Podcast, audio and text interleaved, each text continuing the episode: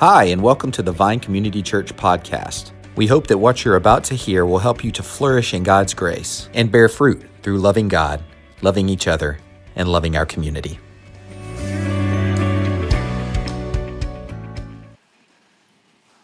It is always um, one of my, my favorite times to have our students here with our, with our worship team um, leading together. It's always fun for me when, when our children are here among us. Um, and so I want to ask you today as we, as we go to God's Word that if your child has a question about something we're saying, I want to ask you don't just shush them. You can turn and whisper to them, it's okay. All right? I want to ask you to help them learn to be in here with us today. And you, you know what else? Question they might ask you, you might learn something. So let's embrace that together um, here as the body of Christ this morning. Um, and then I want to I want to just remind you that we are in a series uh, called "The Uniqueness of Jesus and His Story," and what that means is Jesus is different. His story is different, and we're glad it's different because that's good for us. Okay, and so uh, today I, I do want to ask you this question though, and that is, do you ever notice that in a good movie or in a good book? Things might be going well. Things kind of come to this point, and it's often called the climax of the plot, where all of a sudden, kids, you with me? All of a sudden, something goes wrong. You ever seen that in a book or a movie? Where all of a sudden there's this problem and we want to see it solved, right? Well, I feel that way all the time in life. I look around and I'm like, there's this problem and it's building, and I want to see it solved. You know why that is? You know why you feel that way? Why we like those types of stories? Now, lately, there's been some movies that have come out that that never happens and it leaves you feeling just icky. That's how I say it. All right, but you know why we want to see those things happen? Because we're created in God's image. And when we see something broken and messed up, we don't like that, right? And often in our lives, we look around and we're like, wow, things don't look too good right now. You know, that happens to Jesus very shortly after what we're talking about here on Palm Sunday. That happens. But before we get to that, I'm going to go to there in just a minute. I want to just remind you of the scene of what's going on um, here on Palm Sunday. Okay, we read it in our call to worship, um, but let me just tell you again a little bit of what's going on. The people, Jesus is coming into town on a donkey. That's kind of different and unique, right? He's supposed to be a king and he's coming into town on a donkey. All right? As he's coming into town on a donkey, the reason he's doing that is Zechariah 9 9 in the Old Testament was a prophecy that that's what the Messiah would do. And so he's coming in on this donkey, and the people realize, they, they look and they're like, this is the Messiah, this is the Savior. And they begin to worship him, and that's why they're shouting out, Hosanna. This is, they're rejoicing, and they're saying also, save us, deliver us. And so they laid their coats on the road and that was a symbol of saying, You're our authority. You, Jesus, you're our authority. And then they said, You're the one we want to reign in our lives. And they show him honor by spreading the palm branches down before him. In Revelation, it tells us these palm branches were, were a symbol of joy. So again, they're saying, You're our deliverer, you're our source of joy. Hosanna! Blessed is he who comes in the name of the Lord. Hosanna, save us now. Save us now. Deliver us. But, there's a lot of those in the Bible, aren't there? But, they wanted Jesus to help them in a way that Jesus hadn't come to help them. They did not understand what Jesus had come to do. What they want? They wanted Jesus to free them from the Romans. The Romans weren't supposed to be there. This was their land, and the Romans had occupied it, and they were in charge, and they wanted Jesus to free them from the Romans. They wanted Jesus to give them back their own land. They wanted Jesus to help them with what they thought they needed in their lives. Is that much different from us today? Not really. Often, we want Jesus simply because we want to be delivered from the troubles that we face on this earth. Or we want Jesus because we want him to solve our political problems. Or we want Jesus because we want him to rescue us from our circumstances or, or just take circumstances away, the things that cause our fear and worries. But Jesus' story is unique. Doesn't always go like we want it to. But I want you to see today the special part of, of who Jesus is and what he came to do because that is good for everyone in this room every man, woman, every boy and girl. So let's move forward with the story a little. Palm Sunday's over. And then a few days later, things turn really quickly. Jesus is betrayed by Judas. Now, a lot of times we think of Judas and he's like, we're like, yeah, he's the betrayer. He was one of the 12, he's the betrayer. Do you understand that, that if you were there and you were watching Jesus and his 12 disciples, what you have, would have said before this happened was Judas is one of Jesus' closest friends. He's one of Jesus' buds. He's there all the time. He's like a brother to Jesus. That's who betrayed Jesus. Judas betrayed him. And Jesus is arrested after dark. Now, there was a law that said that if a person was apprehended after sunset, there could be no trial or judgment given until daybreak the next day. And so while Jesus was in custody all night long, we see that Jesus was being treated horribly. That's what we see happening in Luke chapter 22, verses 63 through 65. And this is right before the passage we're really going to dig into. But let me read chapter um, 22, verse 63 to 65.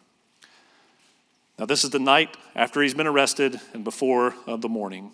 It says, Now the men who were holding Jesus in custody were mocking him as they beat him. They also blindfolded him and kept asking him, Prophesy, who is it that struck you? And they said many other things against him, blaspheming him. They were beating him, they were mocking him, they were making fun of him. Why were they doing that? Well, what Jesus had been claiming to be was a teacher, a rabbi. I mean, that's, that's what they were calling him. But as he came into town, the people looked and said, He's the Savior, He's the Messiah. In their minds, they thought that means he's, he's the king coming to deliver the people. And so the soldiers now are like, or the people holding him now are like, yeah, okay, that's a joke. You thought you were this great person. If that's who you really are, prophesy. There was so much meanness and hatred going on that night. And then we come to our passage uh, this morning, Luke chapter 22, verses 66 through 71. And I remind you that as we're in this, things don't look good. That's actually our first point of the sermon. Um, they're very simple today. Things don't look good, okay? And here's the passage. When day came, the assembly of the elders of the people gathered together, both chief priests and scribes, and they led him away to their council, and they said, If you are the Christ, tell us. But he said to them, If I tell you, you will not believe. And if I ask you, you will not answer. But from now on, the Son of Man shall be seated at the right hand of the power of God. So they all said, Are you the Son of God then? And he said to them, You say that I am. Then they said, What further testimony do we need? We have heard it ourselves from his own lips. Now, when I read that passage, I don't know about y'all, but when I read that, when I first read it, it sounds like a riddle, right? And they're just kind of going back and forth. And I'm like, what is going on here? Um, but, but it really isn't. Um, let, me, let me show you what's happening here. Verse 66, we see this deceitful scheming going on. All right? It says, When day came again, the assembly of the elders and the people gathered together, both chief priests and scribes, and they led him away to their council. You see, all that stuff that had been going on the night before, the arrest, um, all the beginning, the trying to begin the proceedings, every, everything that had been happening, it had to be formalized. And they had to at least pretend that they were doing all the things that were necessary um, to, to get rid of Jesus. And so when they come to this, they're, they're not really investigating Jesus with a process of faith. Or, or let me say it differently this is a false questioning of Jesus. They're not really asking Jesus these questions. They don't really want to know the answer that Jesus has to give them.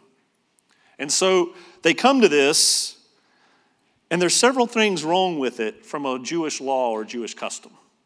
All right, I'm only give, uh, there's, there's really like eight, but I'm going to give you about four of them, okay? One, I already told you he was arrested at night. That wasn't okay. That wasn't part of the process of the trial. Two, they used a traitor to identify Jesus. They used Judas, one of his closest. That wasn't allowed in the Jewish law and custom.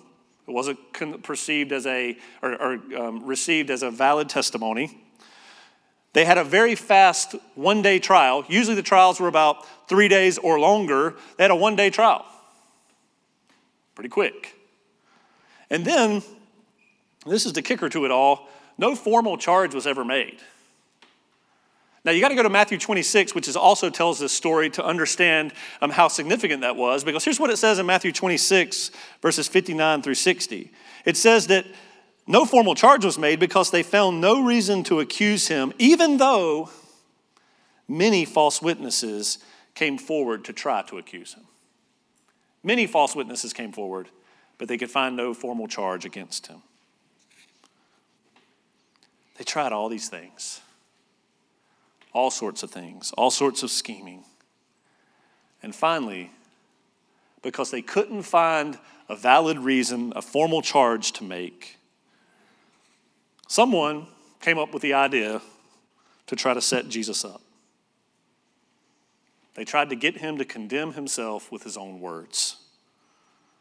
They tried to get him, said differently, to get himself in trouble with his own words. Now, all of us have had that experience of getting ourselves into trouble with our own words, uh, but this is Jesus. He doesn't make mistakes with what he says.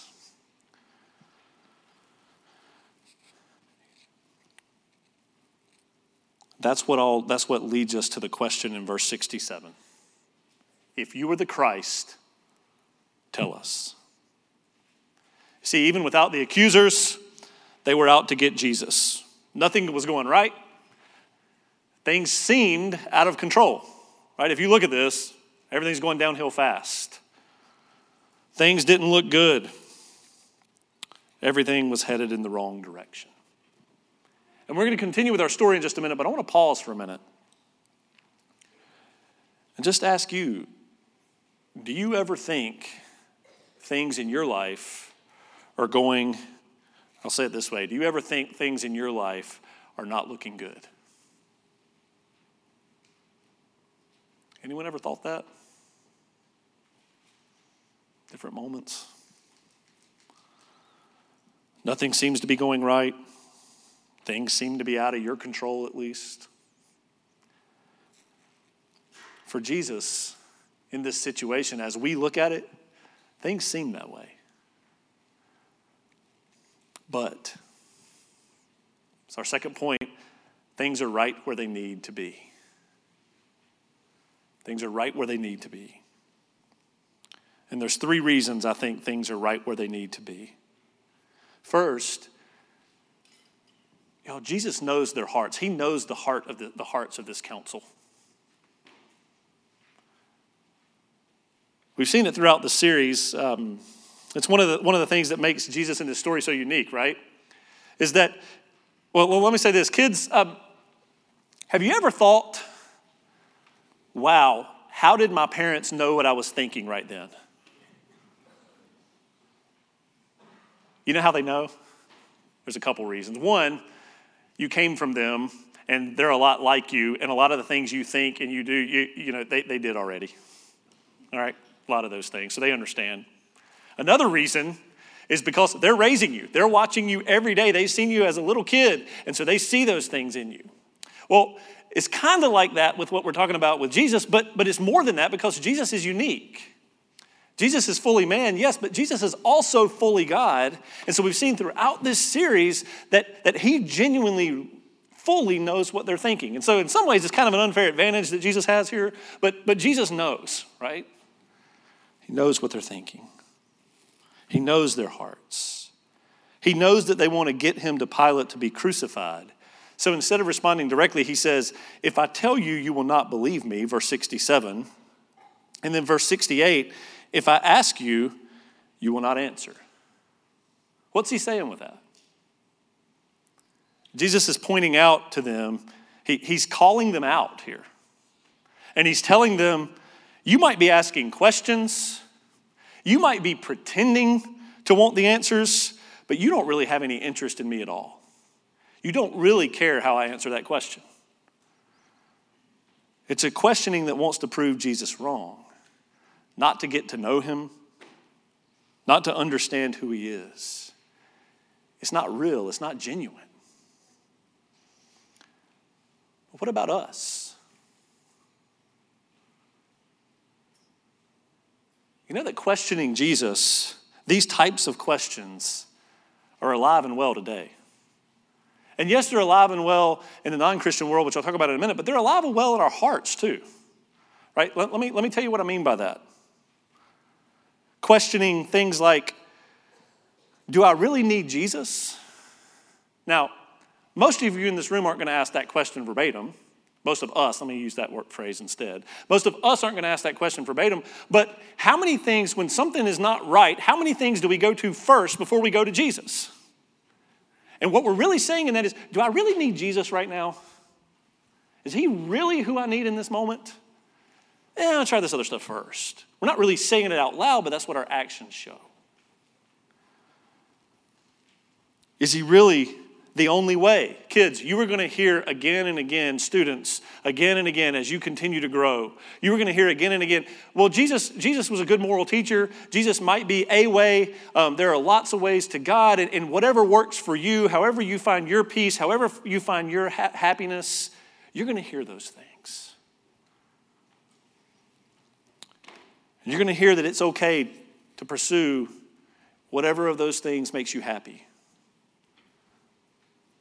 Here's the problem that's not true according to Jesus. Jesus is the sole sacrifice, the only one who is faithful to forgive us of our sins, to cleanse us, to walk with us day by day. John 14, 6, uh, Jesus says, I am the way, not a way, I am the way, I am the truth, I am the life. No one comes to the Father except through me. Second reason things are right where they need to be is because Jesus is the Son of Man. Jesus is the Son of Man. Look at verse 69. He says, But from now on, the Son of Man shall be seated at the right hand of the power of God. This was Jesus' favorite way to talk about himself, his favorite title. I said this a couple weeks ago. John said it uh, last week. And if you remember, this is he's referring back to Daniel 7 13. And in Daniel 7, there's a prophecy that one called the Son of Man will come and he will save his people.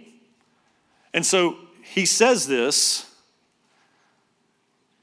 and the Pharisees that are there, the scribes that are there, those who are there who are on this council, those in all of Israel, they're all looking for this Messiah, this Savior, the one called the Son of Man, all of them. And Jesus is saying, I am He. I am Him. That, that's who I am.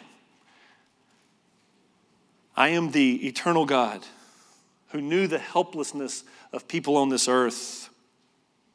I'm the one who took on human flesh through the virgin birth. I am the one who, who is the Son of Man that will fulfill the prophecy of Daniel, and I will save these people.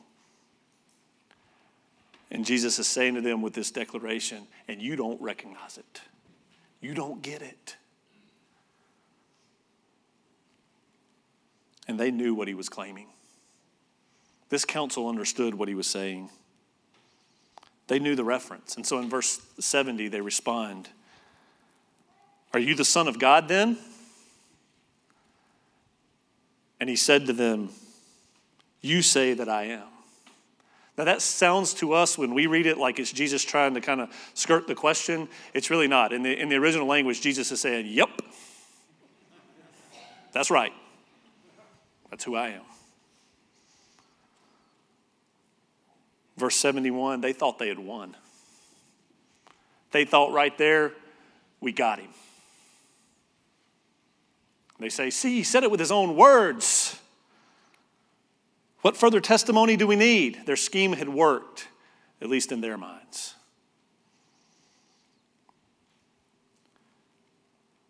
But things are right where they need to be because Jesus came, third reason, to strengthen and save, to save and strengthen his people. A couple chap- few chapters earlier in Luke 18, verse 33, Jesus is talking to his disciples, and he says to them, as he's talking to his disciples there, he, go, he lay, lays out the whole thing that's about to happen from, from um, Palm Sunday through his death and resurrection. And he walks through these events, and then he says, But the Son of Man after three days will rise again, right? Even at that point, the disciples still didn't fully get it. Right? And he, he tells them this is going on. And then in Luke chapter 19, verse 10, and John shared it last week, that the Son of Man came to seek and save the lost. All of this, all of it, it wasn't a mistake. All of it was part of Jesus declaring who he is. This encounter is just the final turning point. There's lots of them along the way, but this encounter is the final turning point for what Jesus had come to do. He had come to save and strengthen his people. For that to happen, he had to die. But that's what he came for. Things don't look good for Jesus in this situation. Things were seemed to be headed in the wrong direction, but, but they weren't. Not for Jesus, not for his people who trust in him. Things were right where they needed to be. If you are here this morning and you are not a follower of Jesus, I want to ask you, I want to encourage you, I want to challenge you to say, Jesus, if you're real, will you show me that in my life? Here's the thing I think if you genuinely seek that and you ask that question, I think you will. And so, as a pastor standing here before you, I'm like, ask him. Because I think if you're seeking, if you genuinely want to know the answer to that question, he's going to show you.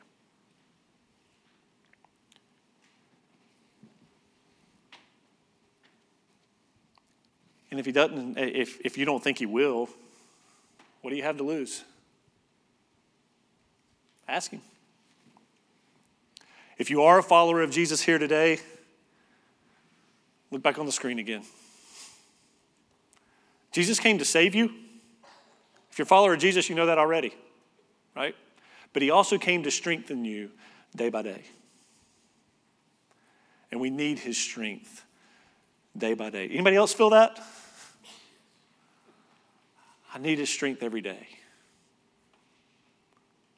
To be a pastor, to be a father, to be a husband, to care for y'all, to talk to the world around us about who Jesus is, to demonstrate those things, to just know some days that with all the shame and guilt I feel that I am, don't have condemnation anymore. I am a son, I am a child of God.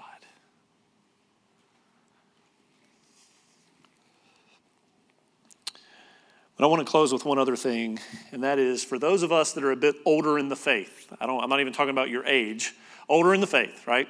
Okay.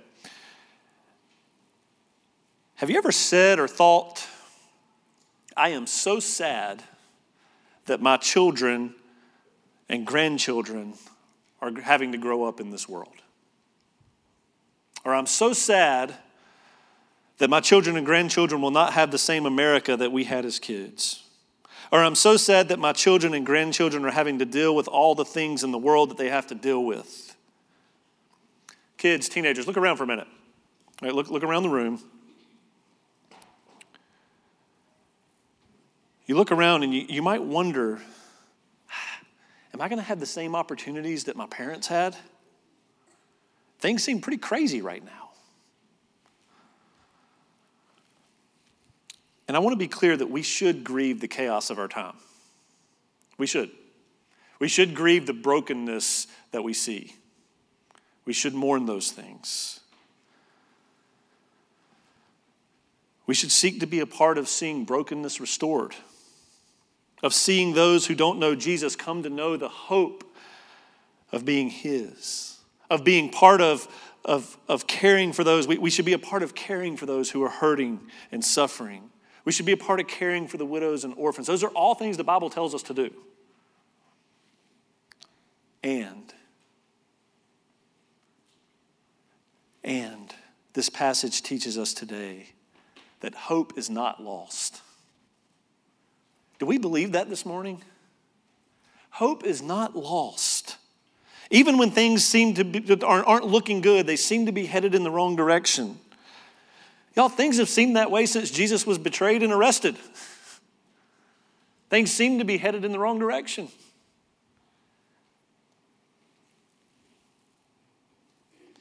But things are right where they need to be.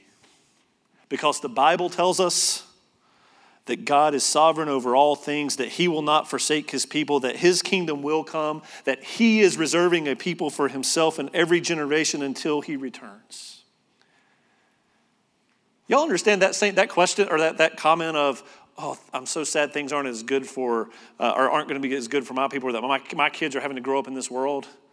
Y'all realize people have been saying that way before any of us existed.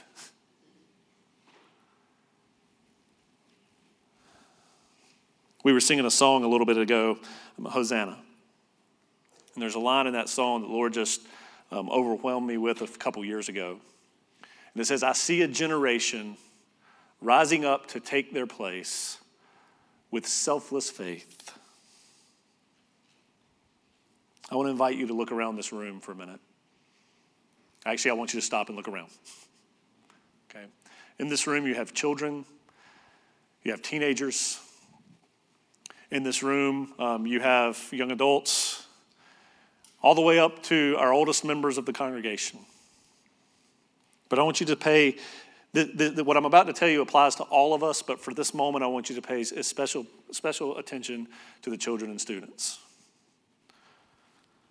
Instead of hopelessness, instead of despair for what you see around us, I want to challenge you this week to do something different. I want to challenge you, I want to ask you to commit to pray. Pray for one another, yes, but pray specifically for these children. Pray, pray specifically for these students and, and um, teenagers. And let me, let me say this I'm going to show you what to pray in a second, but, but let, me, let me make sure you hear this first. Please don't spend a lot of time praying for them to have an easy and carefree life. Two reasons. One, that doesn't exist. Y'all know that, right? The adults in here do.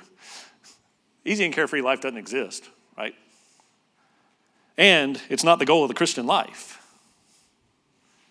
Please pray instead something like this that God would plant seeds of faith in those children that do not know Him. That God would strengthen and encourage their faith rooted in His Word, made alive by His Spirit, that they might live in obedience to Him, that they might trust that He will never leave or forsake them, no matter what they face in this life. And then please pray that God would raise up a generation to take our place, that their faith would be stronger than our generations. And when I say generations there, that's because I'm not in the same generation as some people in this room but that these children, that their faith would be stronger than our generations. The world says Christianity is dying. It isn't. Pray that their faith would be stronger. Stronger as they cling to the Lord Jesus, knowing He is holding and He is the one leading them.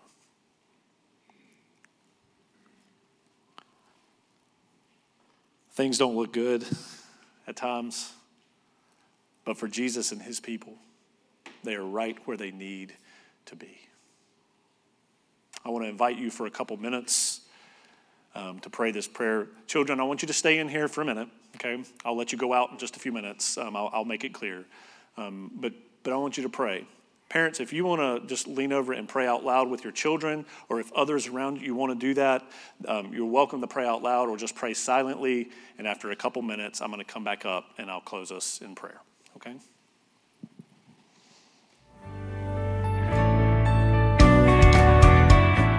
Thanks so much for joining us for this podcast. For more information, you can visit us online at thevinecc.com, download our mobile app, or visit us on Facebook or Instagram at thevinecc. Have a great week.